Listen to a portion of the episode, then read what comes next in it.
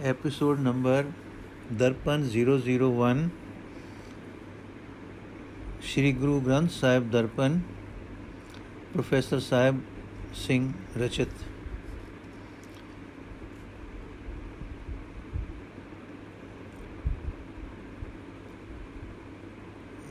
ਗੁਰੂ ਗ੍ਰੰਥ ਸਾਹਿਬ ਦੀ ਪਹਿਲੀ ਬਾਣੀ ਜੋ ਹੈ ਉਹ ਜਪਜੀ ਸਾਹਿਬ ਹੈ ਇਸ ਤੋਂ ਅਸੀਂ ਸ਼ੁਰੂ ਕਰਾਂਗੇ ਇਕ ਓੰਕਾਰ ਸਤਨਾਮ ਕਰਤਾ ਪੁਰਖ ਨਿਰਭਉ ਨਿਰਵੈਰ, ਅਕਾਲ ਮੂਰਤ ਅਜੂਨੀ ਸੈਭੰ ਗੁਰ ਪ੍ਰਸਾਦ।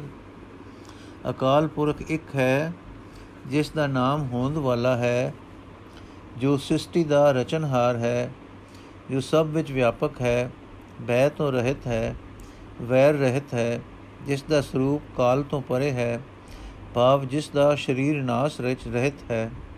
ਜੋ ਜੂਨਾ ਵਿੱਚ ਨਹੀਂ ਆਉਂਦਾ, ਜਿਸ ਦਾ ਪ੍ਰਕਾਸ਼ ਆਪਣੇ ਆਪ ਤੋਂ ਹੋਇਆ ਹੈ ਅਤੇ ਜੋ ਸਤਿਗੁਰ ਦੀ ਕਿਰਪਾ ਨਾਲ ਮਿਲਦਾ ਹੈ। ਜਪ। ਇਹ ਸਾਰੀ ਬਾਣੀ ਦਾ ਨਾਮ ਜਪ ਹੈ। ਮੰਗਲਾ ਚਰਨ ਤੋਂ ਬਾਅਦ ਇਹ ਸ਼ਲੋਕ ਉਚਾਰਿਆ ਗਿਆ ਹੈ। ਆਦ ਸਚ ਜੁਗਾਦ ਸਚ ਹੈ ਵੀ ਸਚ, ਨਾਨਕ ਹੋਸੀ ਵੀ ਸਚ। हे ਨਾਨਕ, ਅਕਾਲ ਪੁਰਖ ਮੁੱਢ ਤੋਂ ਹੋਂਦ ਵਾਲਾ ਹੈ, ਜੁਗਾਂ ਦੇ ਦੇ ਮੁੱਢ ਤੋਂ ਮੌਜੂਦ ਹੈ, ਇਸ ਵੇਲੇ ਵੀ ਮੌਜੂਦ ਹੈ ਤੇ ਅਗਾਂ ਨੂੰ ਵੀ ਹੋਂਦ ਵਾਲਾ ਹੋ, ਰਹੇਗਾ। ਇਹ ਸ਼ਲੋਕ ਜੋ ਹੈ, ਮੰਗਲਾ ਚਰਨ ਵਜੋਂ ਹੈ। ਇਸ ਵਿੱਚ ਗੁਰੂ ਨਾਨਕ ਦੇਵ ਜੀ ਨੇ ਆਪਣੇ ਇਸ ਦਾ ਸਰੂਪ ਬਿਆਨ ਕੀਤਾ ਹੈ। ਜਿਸ ਦਾ ਜਪ ਸਿਮਰਨ ਕਰਨ ਦਾ ਉਪਦੇਸ਼ ਇਸ ਸਾਰੀ ਬਾਣੀ ਜਪ ਵਿੱਚ ਕੀਤਾ ਗਿਆ ਹੈ। ਇਸ ਤੋਂ ਅਗਾ ਬਾਣੀ ਜਪ ਦਾ ਮਜਮੂਨ ਸ਼ੁਰੂ ਹੁੰਦਾ ਹੈ। ਸੋਚੈ ਸੋਚ ਨਾ ਹੋਵਈ, ਜੇ ਸੋਚੀ ਲਖਵਾਰ, ਚੁੱਪੈ ਚੁੱਪ ਨਾ ਹੋਵਈ, ਜੇ ਲਾਇ ਰਹਾ ਲਿਵਤਾਰ। ਜੇ ਮੈਂ ਲੱਖ ਵਾਰੀ ਵੀ ਇਨਸਾਨ ਆਦਿਕ ਨਾਲ, ਸਰੀਰ ਵੀ, ਸਰੀਰ ਦੀ ਇਸ਼ਨਾਨਕ ਆਦਿਕ ਨਾਲ ਸਰੀਰ ਦੀ ਸੁਚ ਰੱਖਾਂ, ਤਾਂ ਵੀ ਇਸ ਤਰ੍ਹਾਂ ਸੁਚ ਰੱਖਣ ਨਾਲ ਮਨ ਦੀ ਸੁਚ ਨਹੀਂ ਰਹਿ ਸਕਦੀ। ਜੇ ਮੈਂ ਸਰੀਰ ਦੀ ਇੱਕ ਤਾਰ ਸਮਾਧੀ ਲਾਈ ਰੱਖਾਂ, ਤਾਂ ਵੀ ਇਸ ਤਰ੍ਹਾਂ ਚੁੱਪ ਰਹਿ ਕਰ ਰਹਿਣ ਨਾਲ ਮਨ ਦੀ ਸ਼ਾਂਤੀ ਨਹੀਂ ਹੋ ਸਕਦੀ।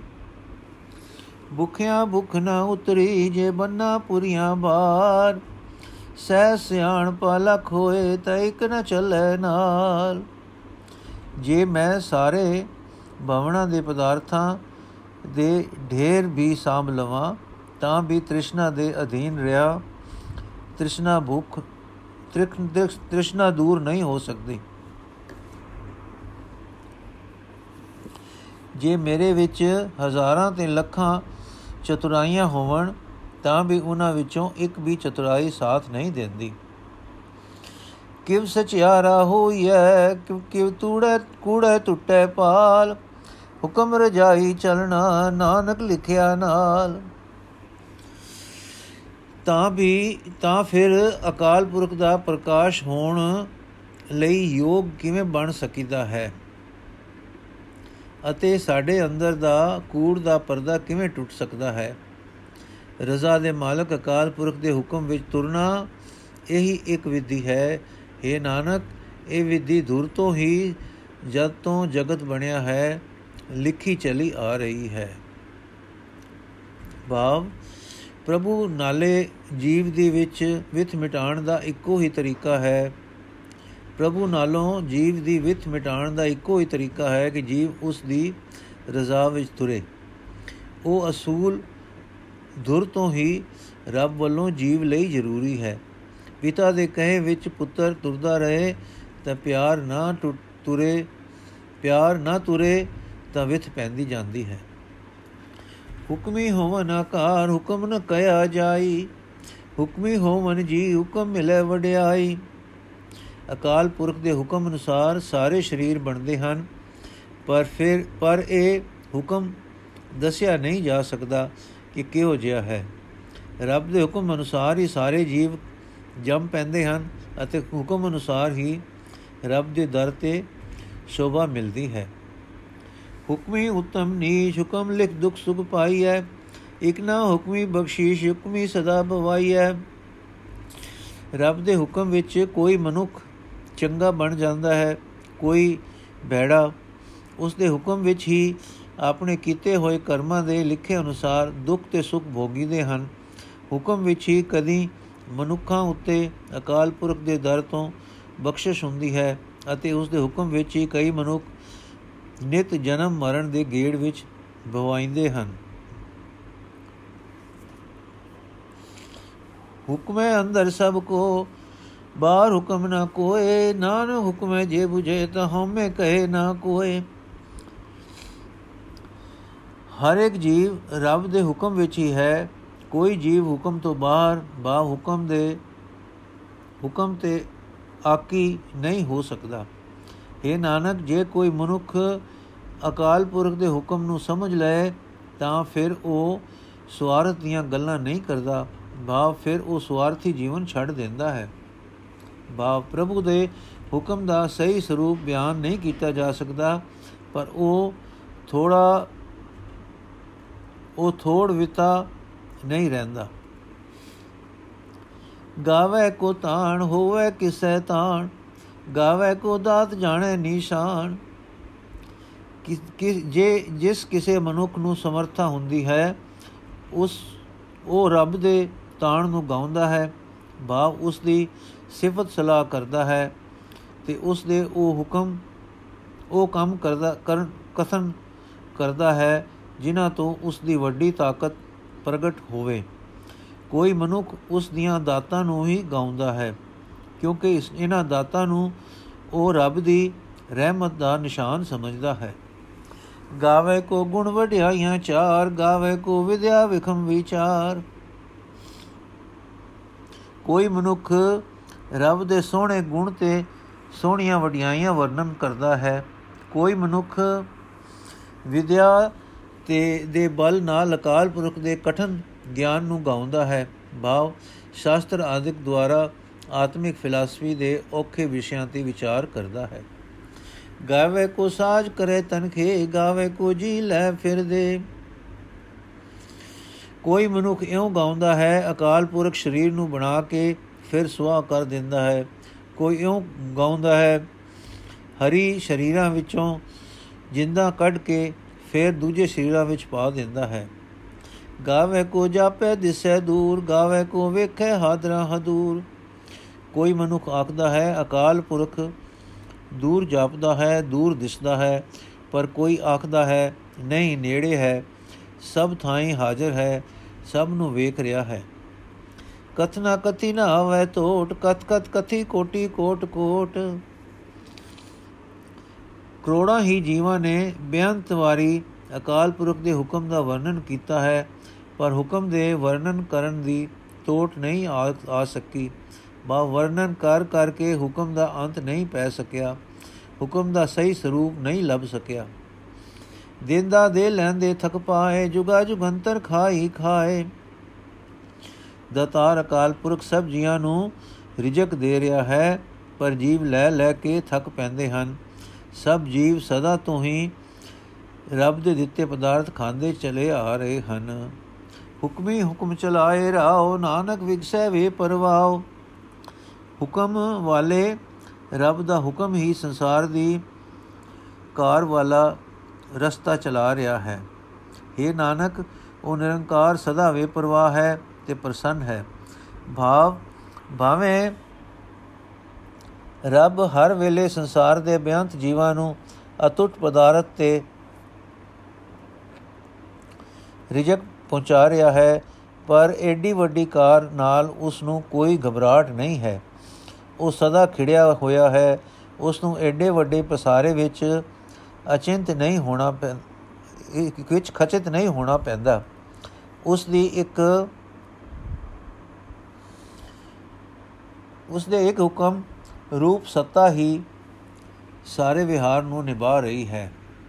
ਭਾਵ, ਪ੍ਰਭੂ ਦੇ ਵੱਖੋ ਵੱਖਰੇ ਕੰਮ ਵੇਖ ਕੇ ਮਨੁੱਖ ਆਪੋ ਆਪਣੀ ਸਮਝ ਅਨੁਸਾਰ ਪ੍ਰਭੂ ਦੀ ਹੁਕਮ ਰੂਪ ਤਾਕਤ ਦਾ ਅੰਦਾਜ਼ਾ ਲਾਉਂਦੇ ਚਲੇ ਆ ਰਹੇ ਹਨ, ਪਰ ਕਿਸੇ ਪਾਸੋਂ ਮੁਕੰਮਲ ਅੰਦਾਜ਼ਾ ਲੱਗ ਨਹੀਂ ਸਕਿਆ। ਸਾਚਾ ਸਾਹਿਬ ਸਾਚ ਨਾਏ ਭਾਖਿਆ ਭਾਉ ਅਪਾਰ, ਆਖੇ ਮੰਗੇ ਦੇ ਦੇ, ਦਾਤ ਕਰੇ ਦਾਤਾਰ।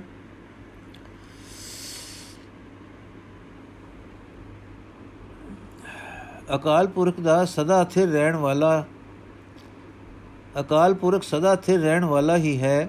ਉਸ ਦਾ ਨਿਯਮ ਵੀ ਸਦਾ ਅਟਲ ਹੈ। ਉਸ ਦੀ ਬੋਲੀ ਪ੍ਰੇਮ ਤੇ ਉਹ ਆਪ ਅਕਾਲ ਪੁਰਖ ਬੇਅੰਤ ਹੈ। ਅਸੀਂ ਜੀਵ ਉਸ ਪਾਸੋਂ ਦਾਤਾ ਮੰਗਦੇ ਹਾਂ ਤੇ ਆਖਦੇ ਹਾਂ हे ਹਰੀ, ਸਾਨੂੰ ਦਾਤਾਂ ਦੇ, ਉਹ ਦਾਤਾਰ ਬਖਸ਼ਾਂ ਕਰਦਾ ਹੈ।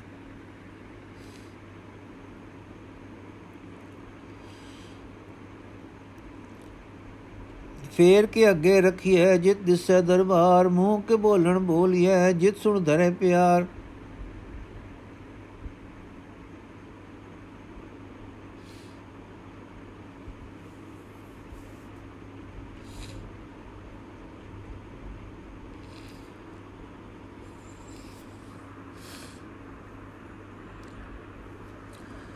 ਇਹ ਸਾਰੀਆਂ ਦਾਤਾਂ ਜੇ ਸਾਰੀਆਂ ਦਾਤਾਂ ਉਹ ਆਪ ਹੀ ਬਖਸ਼ ਰਿਹਾ ਹੈ ਤਾਂ ਫਿਰ ਅਸੀਂ ਕਿਹੜੀ ਭੇਟਾ ਉਸ ਅਕਾਲ ਪੁਰਖ ਦੇ ਅੱਗੇ ਰੱਖੀਏ, ਜਿਸ ਦੇ ਸਦਕੇ ਸਾਨੂੰ ਉਸ ਦਾ ਦਰਬਾਰ ਦਿਸ ਪਵੇ।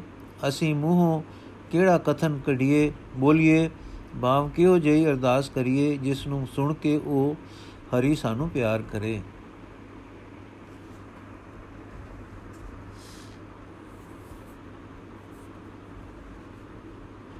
ਅੰਮ੍ਰਿਤ ਵੇਲਾ ਸਚ ਨਾਉ ਵਡਿਆਈ ਵਿਚਾਰ ਕਰਮੀ ਆਵੇ ਕਪੜਾ ਨਦਰੀ ਮੋਖ ਦੁਆਰ, ਨਾਨਕ ਐਵੇਂ ਜਾਣੀਐ ਸਭ ਆਪੇ ਸਚਿਆਰ।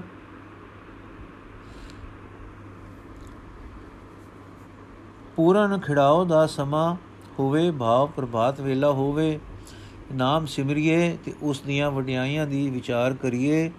ਇਸ ਤਰ੍ਹਾਂ ਪ੍ਰਭੂ ਦੀ ਮਿਹਰ ਨਾਲ ਸਿਫਤ ਰੂਪ ਪਟੋਲਾ ਮਿਲਦਾ ਹੈ।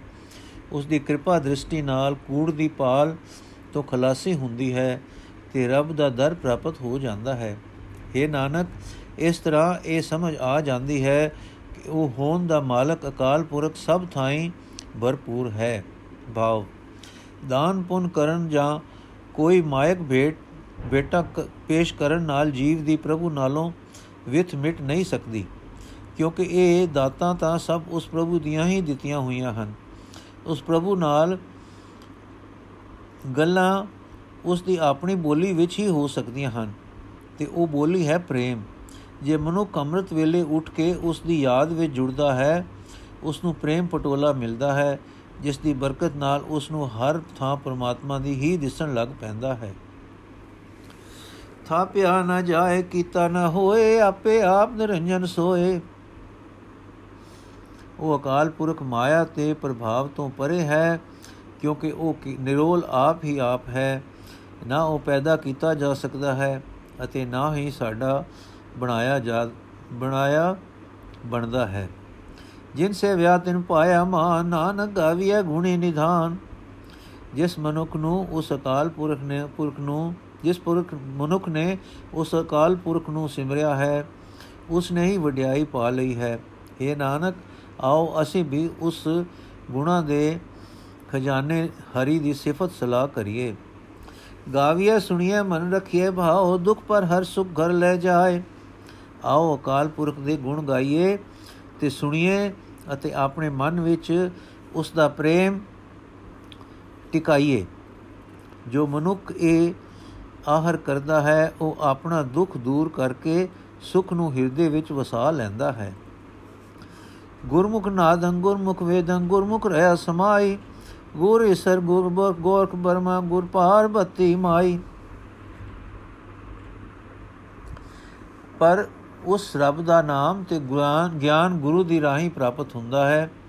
ਗੁਰੂ ਦੀ ਰਾਹੀਂ ਹੀ ਇਹ ਪ੍ਰਤੀਤ ਆਉਂਦੀ ਹੈ ਕਿ ਉਹ ਹਰੀ ਸਭ ਥਾਈਂ ਵਿਆਪਕ ਹੈ। ਗੁਰੂ ਹੀ ਸਾਡੇ ਲਈ ਸ਼ਿਵ ਹੈ, ਗੁਰੂ ਹੀ ਸਾਡੇ ਲਈ ਗੋਰਖ ਤੇ ਬ੍ਰਹਮਾ ਹੈ ਤੇ ਗੁਰੂ ਹੀ ਸਾਡੇ ਲਈ ਮਾਈ ਪਾਰਬਤੀ ਹੈ। ਜੇ ਹੋ ਜਾਣਾ ਆਖਾਂ ਨਾਹੀ, ਕਹਿਣਾ ਕਥਨ ਨ ਜਾਈ। ਗੁਰਾਂ ਇਕ ਦੇ 부ਝਾਈ ਸਭਨਾ ਜੀਆਂ ਕਾ ਇਕ ਦਾਤਾ, ਸੋ ਮੈਂ ਵਿਸਰ ਨ ਜਾਈ। ਉੰਜ ਇਸ ਅਕਾਲ ਪੁਰਖ ਦੇ ਹੁਕਮ ਨੂੰ ਜੇ ਮੈਂ ਸਮਝ ਵੀ ਲਵਾਂ, ਤਾਂ ਵੀ ਉਸ ਦਾ ਵਰਣਨ ਨਹੀਂ ਕਰ ਸਕਦਾ। ਅਕਾਲ ਪੁਰਖ ਦੇ ਹੁਕਮ ਦਾ ਕਥਨ ਨਹੀਂ ਕੀਤਾ ਜਾ ਸਕਦਾ। ਮੇਰੀ ਤਾਂ हे ਸਤਿਗੁਰੂ, ਤੇਰੇ ਅੱਗੇ ਅਰਦਾਸ ਹੈ ਕਿ ਮੈਨੂੰ ਇੱਕ ਇੱਕ ਸਮਝ ਦੇ ਕਿ ਜਿਹੜਾ ਸਭਨਾ ਜੀਵਾਂ ਨੂੰ ਦਾਤਾ ਦੇਣ ਵਾਲਾ ਇੱਕ ਰੱਬ ਹੈ, ਮੈਂ ਉਸ ਨੂੰ ਭੁਲਾ ਨਾ ਦਿਆਂ। ਭਾਵ, ਪ੍ਰੇਮ ਨੂੰ ਮਨ ਵਿੱਚ ਵਸਾ ਕੇ ਜੇ ਮਨੁੱਖ ਪ੍ਰਭੂ ਦੀ ਯਾਦ ਵਿੱਚ ਜੁੜਦਾ ਹੈ, ਉਸ ਦੇ ਹਿਰਦੇ ਵਿੱਚ ਸਦਾ ਸੁਖ ਤੇ ਸ਼ਾਂਤੀ ਦਾ ਨਿਵਾਸ ਹੁੰਦਾ ਹੈ। ਪਰ ਇਹ ਯਾਦ, ਇਹ ਬੰਦਗੀ ਗੁਰੂ ਪਾਸੋਂ ਮਿਲਦੀ ਹੈ। ਗੁਰੂ ਹੀ ਇਹ ਦ੍ਰਿੜ ਕਰਦਾ ਕਰਦਾ ਹੈ ਕਿ ਪ੍ਰਭੂ ਹਰ ਥਾਂ ਵਸ ਰਿਹਾ ਹੈ। ਗੁਰੂ ਦੀ ਰਾਹੀਂ ਹੀ ਜੀਵ ਦੀ ਪ੍ਰਭੂ ਨਾਲੋਂ ਵਿਤ ਦੂਰ ਹੁੰਦੀ ਹੈ, ਤਾਂ ਤੇ ਗੁਰੂ ਪਾਸੋਂ ਹੀ ਬੰਦਗੀ ਦੀ ਦਾਤ ਮੰਗੀਏ।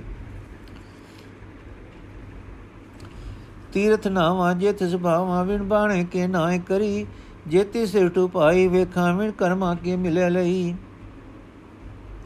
ਜੇ ਸਤਿਗੁਰੂ, ਮੈਂ ਤੀਰਥ ਉੱਤੇ ਜਾ ਕੇ ਤਦ ਇਸ਼ਨਾਨ ਕਰਾਂ, ਜੇ ਇਉਂ ਕਰਨ ਨਾਲ ਉਸ ਪਰਮਾਤਮਾ ਨੂੰ ਖੁਸ਼ ਕਰ ਸਕਾਂ। ਪਰ ਜੇ ਇਸ ਤਰ੍ਹਾਂ ਪਰਮਾਤਮਾ ਖੁਸ਼ ਨਹੀਂ ਹੁੰਦਾ, ਤਾਂ ਮੈਂ ਤੀਰਥ ਉੱਤੇ ਇਸ਼ਨਾਨ ਕਰਕੇ ਕੀ ਖੱਟਾਂਗਾ? ਅਕਾਲ ਪੁਰਖ ਦੀ ਪੈਦਾ ਕੀਤੀ ਹੋਈ ਜਿਤਨੀ ਵੀ ਦੁਨੀਆ ਮੈਂ ਵੇਖਦਾ ਹਾਂ, ਇਸ ਵਿੱਚ ਪਰਮਾਤਮਾ ਦੀ ਕਿਰਪਾ ਤੋਂ ਬਿਨਾ ਕਿਸੇ ਨੂੰ ਕੁਝ ਨਹੀਂ ਮਿਲਦਾ, ਕੋਈ ਕੁਝ ਨਹੀਂ ਲੈ ਸਕਦਾ। ਮਤ ਵਿੱਚ ਰਤਨ ਜਵਾਹਰ ਮਾਨਕ ਜੇ ਗੁਰ ਕੀ ਸਿੱਖ ਸੁਣੀ, ਜੇ ਸਤਗੁਰ ਦੀ ਇੱਕ ਸਿੱਖਿਆ ਸੁਣ ਲਈ ਜਾਵੇ, ਤਾਂ ਮਨੁੱਖ ਦੀ ਬੁੱਧ ਤੇ ਅੰਦਰ ਰਤਨ ਜਵਾਹਰ ਤੇ ਮੋਤੀ ਉਪਜ ਪੈਂਦੇ ਹਨ, ਭਾਵ ਪਰਮਾਤਮਾ ਦੇ ਗੁਣ ਪੈਦਾ ਹੋ ਜਾਂਦੇ ਹਨ। ਗੁਰਾ ਇੱਕ ਦੇ 부ਝਾਈ ਸਭਨਾ ਜੀਆਂ ਕਾ ਇੱਕ ਦਾਤਾ, ਸੋ ਮੈਂ ਵਿਸਰ ਨਾ ਜਾਈ।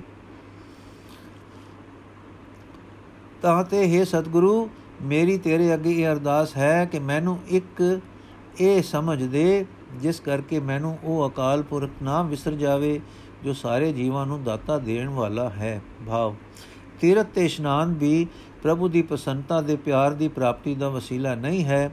ਜਿਸ ਉੱਤੇ ਮਿਹਰ ਹੋਵੇ, ਉਹ ਗੁਰੂ ਦੇ ਰਾਹ ਤੇ ਤੁਰ ਕੇ ਪ੍ਰਭੂ ਦੀ ਯਾਦ ਵਿੱਚ ਜੁੜੇ, ਬਸ ਉਸੇ ਮਨੁੱਖ ਦੀ ਮਤ ਵਿੱਚ ਹੁਲਾਰਾ ਆਉਂਦਾ ਹੈ। ਵਾਹਿਗੁਰੂ ਜੀ ਕਾ ਖਾਲਸਾ, ਵਾਹਿਗੁਰੂ ਜੀ ਕੀ ਫਤਿਹ। ਅੱਜ ਦਾ ਐਪੀਸੋਡ ਸੰਪੂਰਨ ਹੋਇਆ ਜੀ। ਇਸ ਤੋਂ ਅਗਲਾ ਭਾਗ ਅਸੀਂ ਕੱਲ ਪੜਾਂਗੇ ਜੀ। ਵਾਹਿਗੁਰੂ ਜੀ ਕਾ ਖਾਲਸਾ, ਵਾਹਿਗੁਰੂ ਜੀ ਕੀ